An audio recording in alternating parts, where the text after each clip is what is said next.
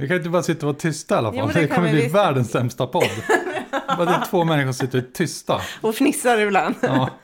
Ja, men jag vet inte riktigt hur jag ska dra igång det här. Det känns som att det är... eh, Nej, men eh, jag drar igång det då. Du drar igång det. Ja, men, eh, hej allesammans och välkomna till Sjönöd, en podcast om hur liv räddas till sjöss. Jag, Simon Gren, sitter här tillsammans med... Ulrika Wanner. Hej, välkommen. Tack! Kul att du kom. Ja, eller hur? Ja, Ja, denna Vad- morgon. vad tänkte vi prata om idag då? Vi eh, tänkte prata om oss själva. Yay! Ja, Jag älskar att prata om mig själv. ja jag vet det. Ja. Så jag tänkte att du skulle få chansen. Och så ska vi prata Sweet. om lite eh, vad vi har varit på för larm, sådana som vi kommer ihåg. Ja, Och så ska vi prata lite sjönödigt. lite sjönödigt. Mm. Ja, det låter spännande. Mm. Vad är sjönödigt för något? Ja, det visar sig. Okej. Ja. Vi kör igång helt enkelt. Yes. På med flytvästarna. Nu, kör vi. Mayday, mayday, mayday, mayday. Cinderella 2, Cinderella 2. Mayday, mayday, mayday. Norr om uh, Flackfort, norr om Flackfort. Vi sjunker, vi sjunker.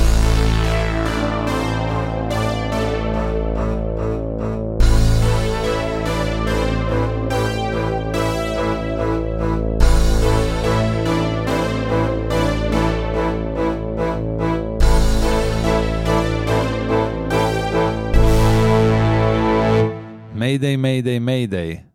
Det lät ju ofantligt dramatiskt. Mm, det är dra- dramatiskt. Ja, Ja, katastrofen är nära. och det är ju faktiskt ett autentiskt eh, mayday-anrop. Mm. Från Cinderella 2. Precis, Mm. 1993. 3 i februari. Ja, Mm. var någonting som eh, höll på att gå åt pipsvängen, Mm. skulle man kunna säga. Riktigt illa kunde det ha gått. Men eh, De ordnade upp det. det är lite av en solskenshistoria faktiskt. Ja, det är det. Och det tänkte vi komma tillbaka till eh, lite senare. Mm. i ett annat avsnitt helt Ja. enkelt. Vi kör en djupdykning i vad som hände med Cinderella 2 Mm. nere i vad heter det? Öresund heter det. heter det. Mm. Ja, men eh, som sagt, vi kommer tillbaka till det i ett annat avsnitt. Idag tänkte vi prata lite om oss själva. Mm. Ska du prata om dig själv Simon? Jag kan prata om mig själv. Mm. Hur många timmar har jag? Du kan ju försöka hålla det kort. Okej. Ja. Ja. Simon Gren heter jag. Eh, Jag är bilhandlare till vardags och eh, frivillig sjöräddare åt Sjöräddningssällskapet eh, på fritiden. Inte bara fritiden utan även på all tid när det behövs. Mm. Vi är liksom alltid beredda att rycka ut när saker och ting går åt pipsvängen. Mm. Att ta flytvästen och skynda sig till bryggan, skynda sig till båten. Precis, så är det. Ja, Och eh, du då? Vem är du? jag är Ulrika Wanner. Eh, tandläkare till vardags och frivillig sjöräddare eh, ja, var fjärde vecka eh, just nu. Lite svårt att kombinera patienttid med, eh, med att vara sjöräddare så att jag går mest jour på nätterna och helgerna. Dina patienter tycker inte om när du bara drar iväg mitt i en hållagning. Nej, det är väl inte riktigt så bra. Sjöräddningssällskapet eh, tycker jag är oerhört intressant. Men eh, det pratar vi lite mer om i detalj nästa avsnitt. Jajamän. Och idag pratar vi om Vi pratar om våra egna larm. våra egna larm. Ja. Ja, såna där, de där första som vi gjorde som på något vis sitter kvar för att det var första gången och det är alltid lite speciellt första gången man får göra någonting. Ja, Mm. jag håller med. Mm. Men innan vi kliver in på det, då skulle jag vilja fråga dig varför och hur blev du frivillig sjöräddare hos Sjöräddningssällskapet? Ja, jag har, eh, jag är uppvuxen vid havet. Eh, hade egen båt tidigt. Hur tidigt? Hur tidigt? Men jag var sex, sju eller någonting. Hade en liten båt med en sån här typ tre hästars motor på som, som inte gick nästan framåt. Men ja, eh, en liten gummibåt som man kunde bonka in i allting, typ. Eh, jag eh, var borta ifrån havet sen under många år. Saknade väl havet. Eh, och så kom ju det i Weekend eh, Och där var det en artikel om Sjöräddningssällskapet som jag tyckte, tyckte det där såg lite, det såg ju roligt ut. Har jag fattat det här rätt? Du blev frivillig sjöräddare genom Dagens Industri? Ja, Ja, precis. De har ju en weekendbilaga med lite roligare eh, artiklar i. Och eh, veckan efter så eh, följde sig så att jag hade en eh, sjöräddare i behandlingsstolen på jobbet som blev lite min väg in. Okej. Mm. Sen tog det väl kanske bara någon vecka till så, var jag, så hade jag flytvästen på och var på båten. Ja, det gick fort där alltså. Ja, det gick fort. Spännande. Mm. Du då? Ja, lite samma historia. Eh, uppvuxen på sommaren i alla fall ute vid havet, eh, Upplandskusten. Och eh, har jämt haft en eh, dragning till havet. När det är som värst väder, då har man velat vara där ute. Mm. Eh, sen hur spelar ingen roll om det är en liten eka eller på en windsurfingbräda eller whatever. Men det har alltid funnits där att, att komma ut när det är som jävligt på havet. Det är inte direkt jättemånga sköna soliga sommardagar med stiltje på havet som vi är ute och myser. Nej, det är ju inte då folk behöver hjälp Nej. i regel. Så det är det. händer ju det också. Absolut, Ja, absolut. Men det är då det, då är det easy peasy. mm, då är det easy peasy breezy. Ja, Exakt. yes. Hur var din väg in då? Min väg in? Jo, men det var som så att eh, jag kände att jag ville göra någonting på sjön. Men jag visste inte riktigt vad. Och jag hade ju sett eh, Sjöräddningssällskapet eh, ute på, på havet så att säga. Man hade ju mött dem några gånger. Dock aldrig tagit hjälp av dem. Nej. Eh, så jag läste på lite och eh, skickade in en ansökan helt enkelt. Eh, och ganska snabbt så hörde de av sig och ville, ville träffa mig. Och på den vägen var det. Mm. Och sen var det precis som för dig, det gick ganska snabbt eh, när man hade fått på sig flytvästen och var ute på båten första gången. Och det har jag inte ångrat sedan dess kan jag säga. Jag Nej. tycker det är svinroligt. Mm. Vi, vi tillhör ju samma jourlag också. Ja, det gör vi. Ehm, och jag tycker vi har väldigt roligt ihop, hela laget. Ja, men verkligen. Jag, jag tycker ju att vi har bästa laget på hela stationen i typ hela Sverige. Ja, ja. Ja. absolut bästa jourlaget i det Ja. här landet. Ja, det är klart. Ja, Och ni som inte tycker det, ni har inte tysta. fattat. Ja, ni har fattat fel. Ja, men dina sjöräddningsupplevelser då? Vad har du för memorabla? Ja, jag tänkte, vi, vi pratade om det tidigare, om att vi skulle berätta om vår, vårt första riktiga uppdrag egentligen. Och eh, det första jag kom att tänka på, det var faktiskt långt innan jag blev frivillig sjöräddare. Det här hände på en, en tidig eh, försommardag när vi hade sjösatt båten. Vill du höra? Mm. Ja. Det var en eh, tidig försommardag i Fagerviken. Och Fagerviken, vart ligger det? Jo, det var just där jag växte upp på somrarna. Eh, ute i Upplandskusten. Mm.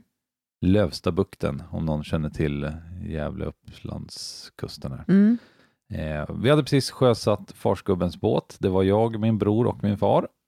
Och han har en eh, drygt 6 meters plastbåt med hytt Mm. och den hade vi sjösatt och lagt vid bryggan.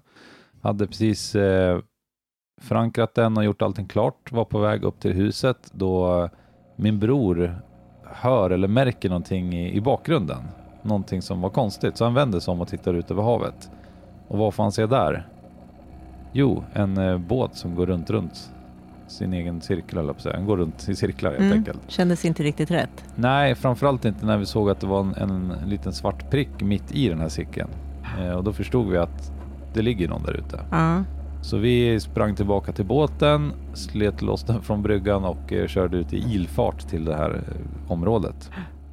Eh, och han låg ju, eh, inte ute på öppet hav, men, men i en havsvik eh, tillräckligt långt ifrån land för att Inte orka simma nej, in. man orkar inte simma och det här som jag sa tidigare var ju en, en försommardag så det var ju både kallt i luften och i, i, vattnet. Ja.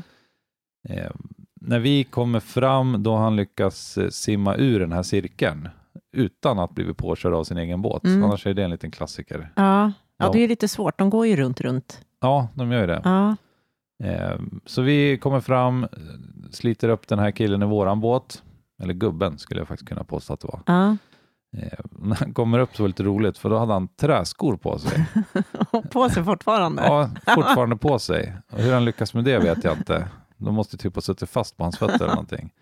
Eller så kanske det var därför han hade överlevt, fått flytkraft genom träskorna. Ja. För han hade ingen flytväst på sig. Nej. Aj, aj, aj. Aj, aj. I alla fall, han var ordentligt nerkyld eh, när vi fick upp honom i båten.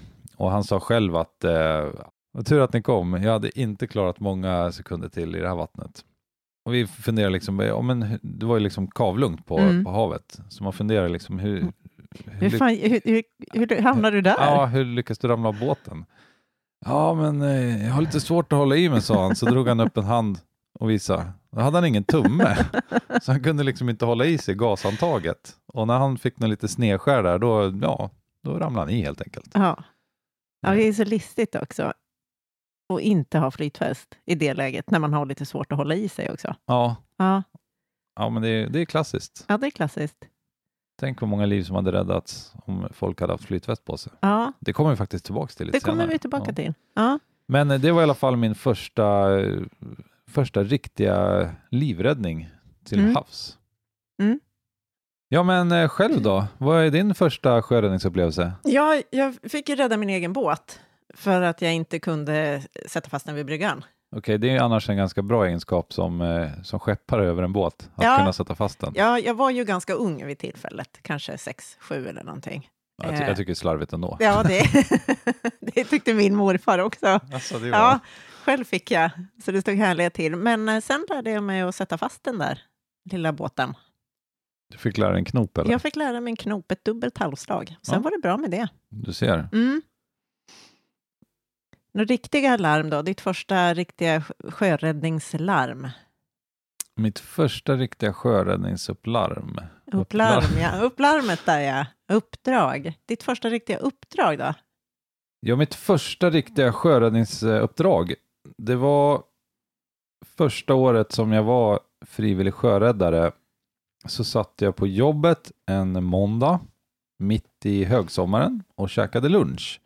Och så ringer telefonen och det var den dåvarande jourhavande befälhavaren som eh, ringde och berättade att eh, vi hade fått ett medlemsuppdrag, Mm. eller ett förebyggande uppdrag som det heter.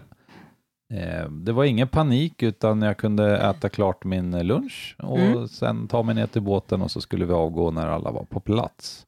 Och eh, det som hade hänt var att det var en eh, segelbåt i Lövstabukten strax söder om eh, Gävle här som hade fått problem med motorn och det var stiltje ute så att det var, ja, de tog sig ingenstans helt enkelt. De Mm. låg och kajkade. Ja, när alla hade gjort klart sina bestyr och tagit sig ner till stationen så avgick vi med våran stora båt Rescue Greta Dybeck. Eh, det var ju ingen blåst som jag nämnde tidigare. Däremot så var det lite gammal sjö. Det hade blåst eh, dagarna innan så att det var ja, lite halvstökigt sådär. Ja, lite- Dy- dyningar ute Ja, liksom. guppigt. Ja, eh, stökigt för vissa, roligt för andra. Mm. Men det är vad det är. Eh, vi kom i alla fall fram till den här haveristen och det visade sig vara två söner på dryga 40 som tillsammans med sin far var ute på sin årliga sommarsegling eh, och hade fått problem med, med motorn helt enkelt. Eh, och när vi väl kom fram där och så visade det sig att eh, minnet sviktar lite, men jag för mig att i alla fall en av eh, sönerna där var ganska sjösjuka. Mm. Eh, just på grund av att det var gammal sjö. Och Ja, alla man hamnar ju gärna lite, kan hamna bredsida. Det kan ju gunga rätt fint i, i gammal sjö när man ligger sådär. Ja, men det blir ju så. Alla vet ju som har varit ute på, på havet eh, i dyningar så, så suger det ju gött i kistan. Ja, Och det blir ju tio gånger värre om man ligger still, mm. precis som du var inne på där. Eh, men i alla fall, vi, vi plockar över han som inte mådde så bra i våran båt eftersom den är lite stabilare. Eh, han fick lite sjösjuketabletter och sådär, ja. lite vatten. Eh, samtidigt så hoppar en av eh, våra räddningsmän över till deras båt, eh, en maskinist så, som skulle göra ett försök på att få, få ordning på deras motor helt enkelt. Eh, samtidigt så påbörjar vi boxeringen emot eh, Gävle. Mm. Det var en ganska lång bit att boxera men det var ju där de kunde få hjälp så att säga. Eh, en bit in i boxeringen så får vi ett samtal ifrån våran eh, räddningsman som var ombord på, hos haveristen då och säger att eh, pappan här, han börjar känna bröstsmärtor. Mm. Eh, det, han var lite halvt eh, envis den här eh, gubben. Mm. Eh, han ville ju gärna inte lämna sin båt. Men det var inte något fel på honom. Nej, det var Nej. inget fel på honom. Eh, han, han trodde själv att det kunde bero på att han hade legat på bröstet när han höll på med motorn. Mm. Eh, men ja, vi skulle avvakta lite grann helt enkelt och se hur det utvecklades. Så vi fortsätter boxeringen och efter ett tag så, så ringer de igen och säger att nej, det, det blir inte bättre. Liksom. Det, Mm. det här är inte, det, det känns olustigt helt enkelt. Mm. Eh, samtidigt så kan inte vi tvinga någon av sin båt för att eh, köra dem till, eh, till sjukvård. Mm. Eh, men vi lyckades övertala honom till slut att komma över på våran båt.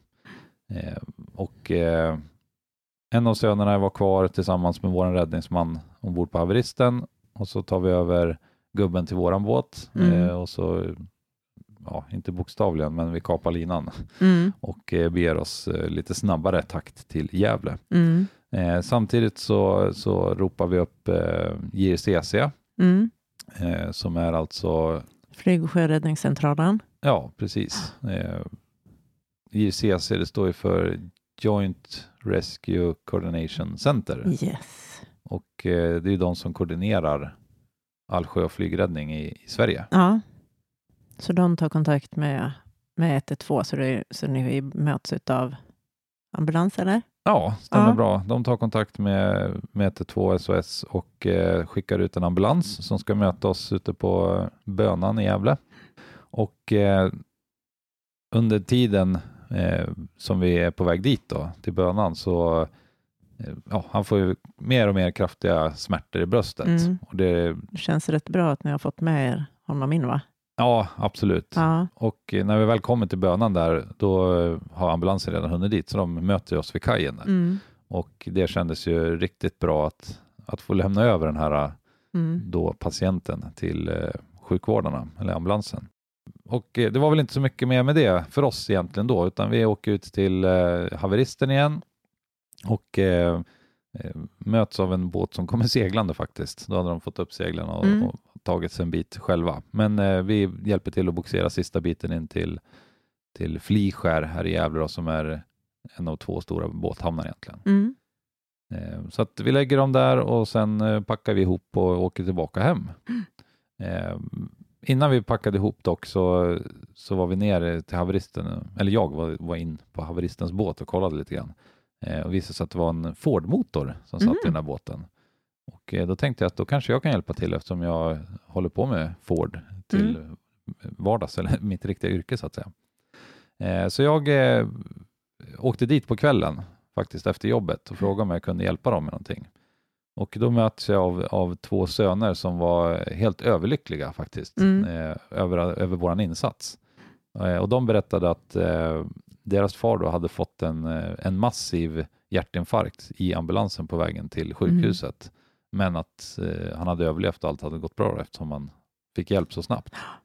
Där och då så förstod jag varför man håller på med det här med sjöräddning. För att möta de här två sönerna och se deras tacksamhet och glädje över, att, över våran insats. Det var verkligen betalning för mödan. Mm. Det gör det hela värt att hålla på med helt enkelt. Tyvärr kunde jag inte hjälpa till med Ford-motorn för att det var, det var en icke-Ford-komponent som hade gått sönder. Jaha, Men de ja. löste det ändå i alla fall och kom vidare. Så slutet gott, allting gott. Ja. Eh, Det var min första riktiga, mitt riktiga uppdrag inom Sjöräddningssällskapet. Ja. ja, det var ju rätt. Det var ju lite drama där, måste Ja, jag säga. verkligen. Ja. Det, det blev det i alla fall. Ja. Och där kan man ju se hur, hur någonting kan gå illa ifrån att ja, motorn på helt ja, enkelt till, till att bli någonting läge. helt annat. Ja. Själv då? Vad är ditt eh, första riktiga uppdrag? ja, du var ju med då. Ja, det var jag. Ja, det var du. du eh, det här var ju en, en kväll i juni och det var konsert på Gasklockorna. Mhm, det stämmer Mm, bra. Det stämmer bra, ja. Ofantligt bra konsert dessutom. Ja, som du eh, inte fick vara med på alls. Nej, Nej, du var överlycklig när vi kom i land sen, kan jag säga. Eller inte. Eller Sur inte. som ättika, ungefär. ja, men det här var ju en konsert. Jag är ju lite av ett eh, Toto-fan. Ja, Har sett dem flera gånger live och eh, de skulle komma till Gävle och spela på Gasklockorna. Ja. Och jag var helt överlycklig. Och hela min familj hade köpt biljetter och var där. Mm. Så att, eh, ja men bror, föräldrar, mina Alla var var där, där. Men, men inte Simon. För när den drar igång, då ringer telefonen. Ja, för alltså han det- är jourhavande befälhavare. ja, Ja. Det, det är så surt. Ja. Men är det någon gång det händer så är det ju då. Så är det ju då. Eh, och det var faktiskt tio minuter innan de klev upp på scen. Ja. Eh, det var under något förband där. Då piper sökaren. Och eh, jag lade dra. Mm. Och det här är ju precis bredvid stationen. Så jag, Ja, du var ju nära. Det Ja, jag som var var, nära. Det Jag som var, sprang helt Ja, du sprang. Och det som var också lite lustigt i, i sammanhanget, det var ju att vi andra, vi var ju redan där. Vi stod på bryggan, vi höll liksom på att plocka ihop det sista. Vi hade varit ute och gjort någon ja, övning av något slag, kommer inte ihåg vad. Eh, och så är det någon som säger att vi har ett larm och, nu, och titta, där kommer Simon springande. Så det var ju bara in med alla på båten, kasta loss och dra. mm. Eh, och då är det någon alltså, riktigt tungt schabrak till stålbåt som ligger ungefär en kvart ut. Ehm, ja, en 12, 12 meters stålbåt helt enkelt. ja, vägde väl en 10 ton eller någonting sånt där. Ja. Ja, en liten nätt pjäs som verkligen står på och står på grund, något så fruktansvärt. Eh, vi skickar i eh, Tobbe, för att de ligger så till så att vi kan inte åka dit. Vi, kan, vi kommer inte fram, för då går vi också på. Eh, vi skickar i Tobbe med eh, Eh, ytsimmardräkt och lina ut till haveristen. Eh, han ska koppla eh, eller vi ska koppla ihop den här linan med vår boxerlina, den trossen. Eh, försöker göra det, men den är lite kort eh, och vi skarvar på där med en annan lina. Men sen när vi börjar dra så var ju inte knopen eh, den bästa. Så den, eh, den höll inte. Det var någon som hade knutit en knop som inte hade varit med om du, du hade varit med om när Nej. du var 6-7 år. Ja, ungefär så. Eh, det var väl andra gången den kvällen som jag såg att Simon var lite lättirriterad. Ja, så ja, kan det väl ha varit. ja. Eh, och det slutar det här med, vi kan ju liksom inte skicka i nästa gubbe för att simma med nästa lina, för linan ligger ju i, i vattnet. Så att vi får ju åka tillbaka och hämta vår andra båt, den lite mindre ribbåten på åtta meter. Eh, och då en annan Rescue Thomas Stenberg. Rescue Thomas Stenberg, ja. Mm. Så ut igen och får väl ihop det där till slut.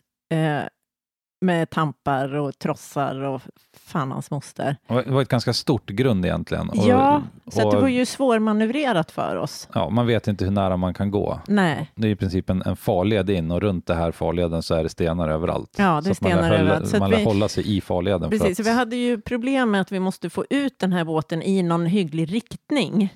Eh, så att vi kan dra loss den, men inte sätta oss själva i skiten. Eh, på något vis hålla oss i farleden, men ändå hitta en, liksom vägen ut eh, för den här båten som stod så himla hårt fast. Och i den riktning vi kunde dra så hamnade den här båten egentligen mer och mer på grund. Ja, Det var som en kil som, ja den kilade Precis, fast sig ja. helt enkelt. men efter många om och men så fick vi loss dem eh, och kunde dra in dem till Fliskär.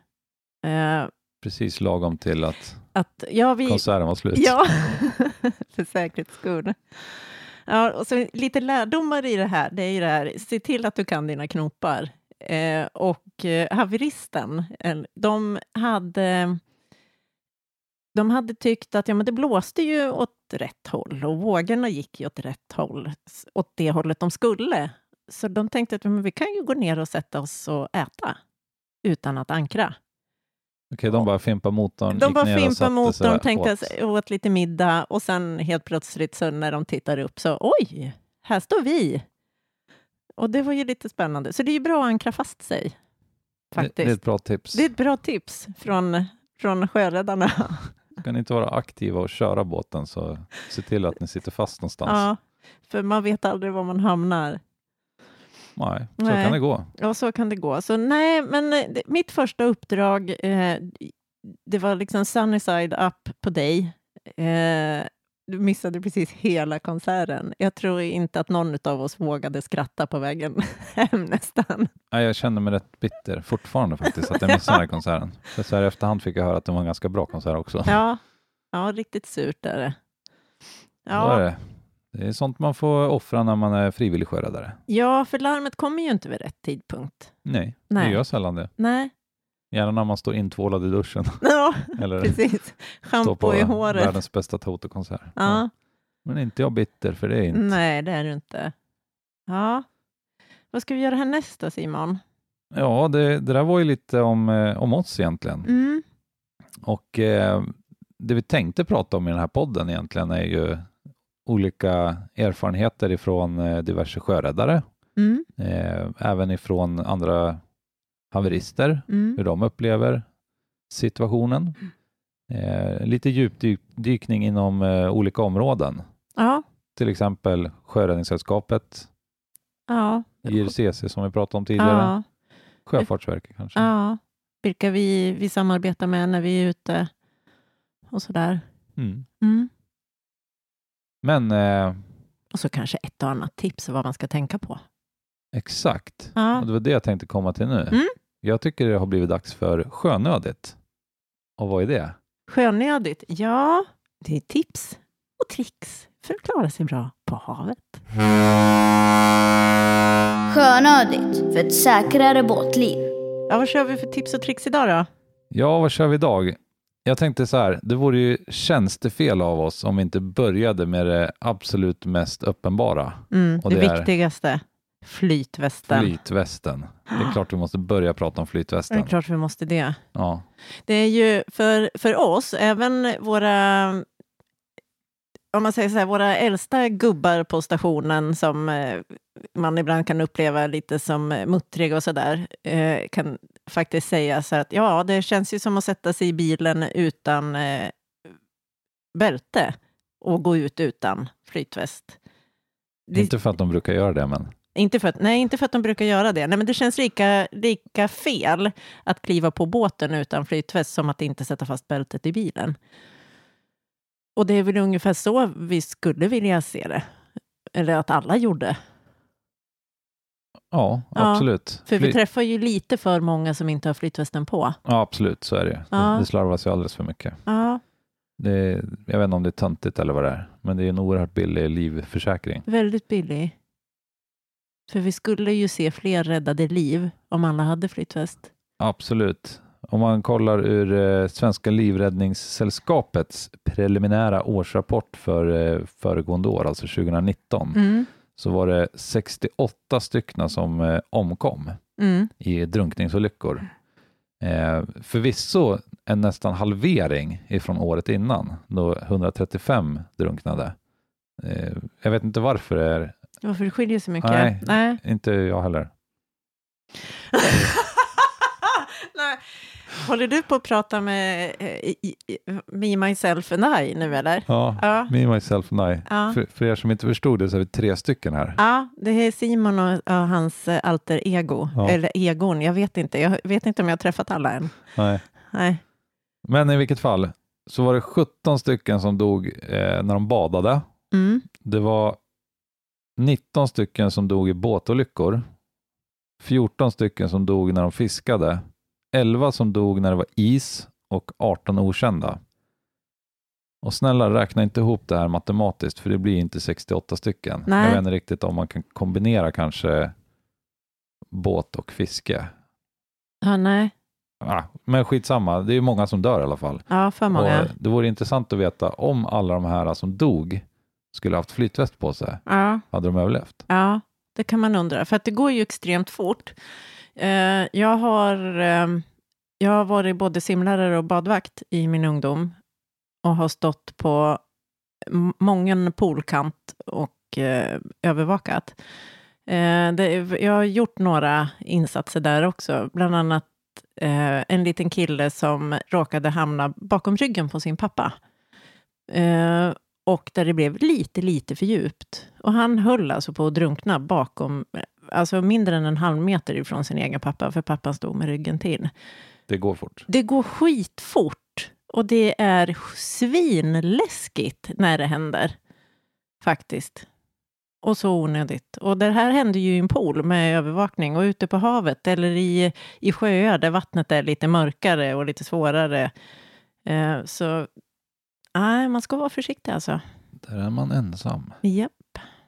Men eh, flytvästen då? Ja, Jag tänker, hur startade flytvästen sin, eh, sin, sin levnads... sin levnad. Ja, man har ju hittat djurhudar som man har använt vid krig för att ta sig, alltså tidigt, tidigt, eh, Pratar vi före Kristus, före liksom? Kristus, för att ta sig från en plats till en annan och haft dem som flythjälpmedel.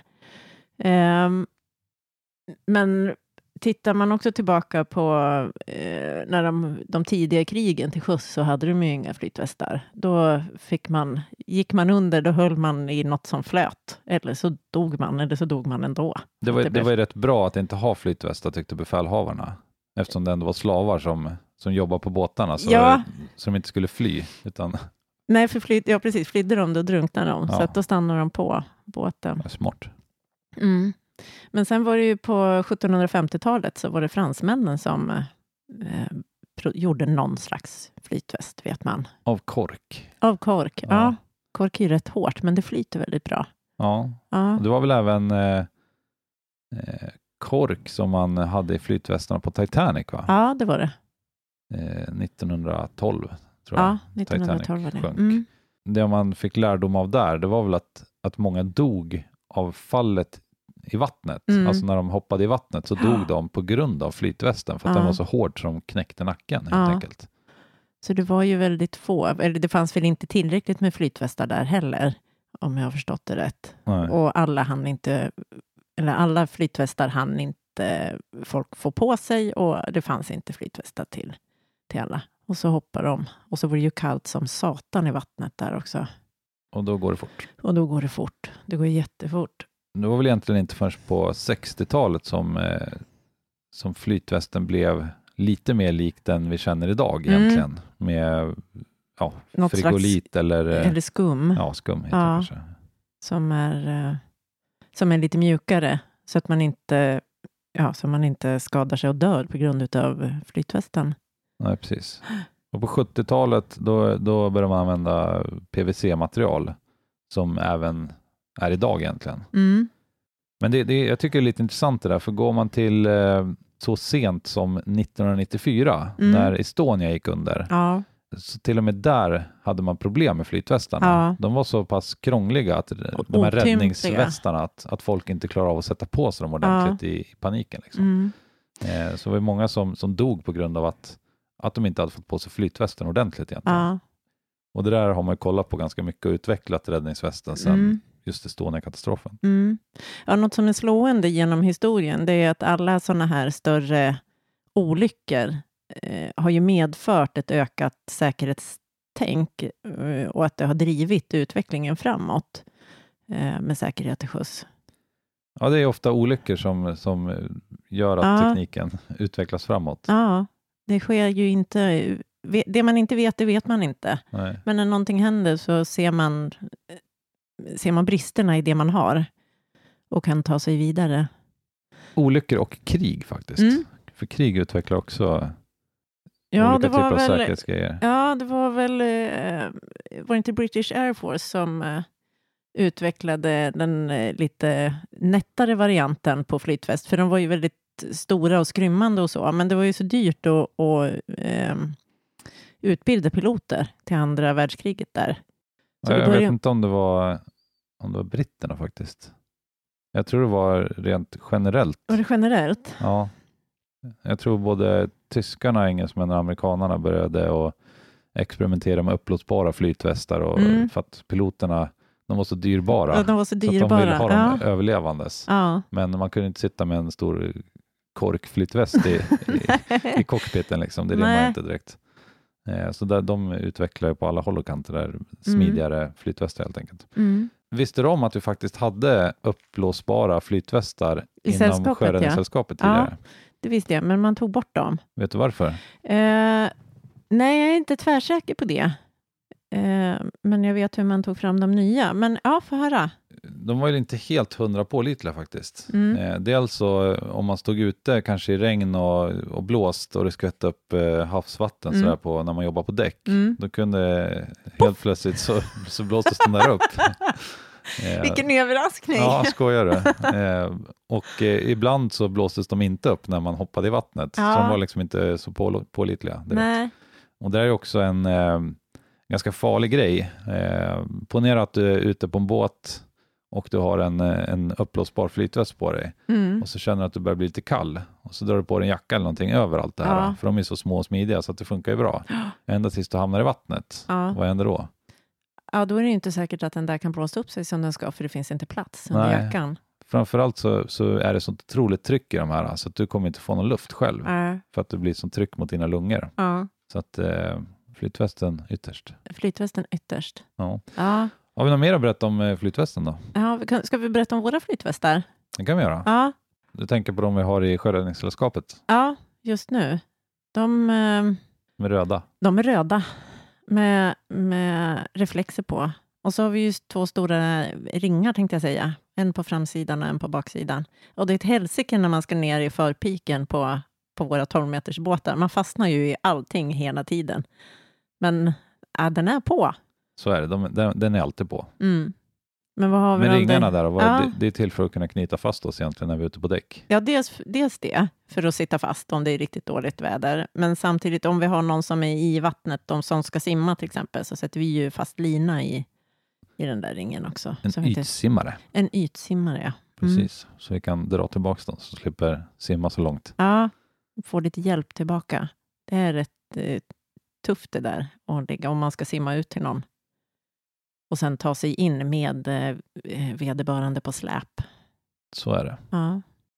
Så flytvästen på, det är vårt absolut första och bästa tips. Vi kommer Mm. aldrig någonsin kunna toppa det här, tror jag. Nej, Det går bara utför. det går bara eh, utför. Det här är Vi det bästa vi kan... på avsnitt ett. Ja. Fast var det hade ju dumt. varit bedrövligt om vi hade kört det här sista avsnittet. Bästa tipset, liksom sista avsnittet. Sno ihop allting. Ja. Ja, Ja, nej, men det var ju skönödigt. det var skönödigt. Ja, punkt That's för det. it. Ja, Vad gör vi nu då? vad ska vi prata om i nästa avsnitt? Ja, kan inte du berätta det för mig? Ja, för du har glömt bort det, eller? Ja, Ja. Eh, vi ska ju, du ska ju få berätta igen om, eh, om ett larm som du har varit på, om en, med en katamaran. ja just det. Ja. Vad bra. Katamaransegelbåt Ja, som, katam- eh, Kapsejsade, va? som kapsejsade. Ja. Den hamnade upp och ner helt Ja, enkelt. det här var ju före min tid. Ja. Eh, och sen så ska vi prata lite mer om eh, Sjöräddningssällskapet. En, en eh, djupdykning helt enkelt om Sjöräddningssällskapet. Mm. Vad, vad de sysslar med, eller vad vi sysslar med. Ja, vad vi sysslar säga. med och hur man gör för att bli medlem och, Eller Eh, frivillig sjöräddare. eller frivillig sjöräddare. Ja. Ja. Ja, men, tack alla ni som har eh, lyssnat idag. ja, tusen tack. Prenumerera gärna på oss. Eh, Gilla oss, Gilla oss. kommentera, Ja, både i... bara snälla saker. Bara snälla saker, tack. Till en början i alla fall. Nej, men och vill ni höra någonting, har ni, någon, eh, har ni något haveri som ni vill att vi ska ta reda på, researcha lite och berätta om, eh, så hör av er. Eller om ni har varit haverister och eh, Precis, om ni har varit med om någonting själv får ni gärna skriva och, och skicka till oss Ja. så kanske vi tar upp det. ja, Vem vet? Precis. Och hur kommer de eh, i kontakt med oss i sådana fall då? Jo, genom Sjönöd.nu, nej, alltså honod.nu. eller via Facebook, eller via Instagram. Eller så kan man e-maila till eh, kontakt honod.nu. nu. Ja, nej, men var väl, var väl bra så. Det var väl bra så? Tack så mycket. Tack! Hej! Skepp ohoj!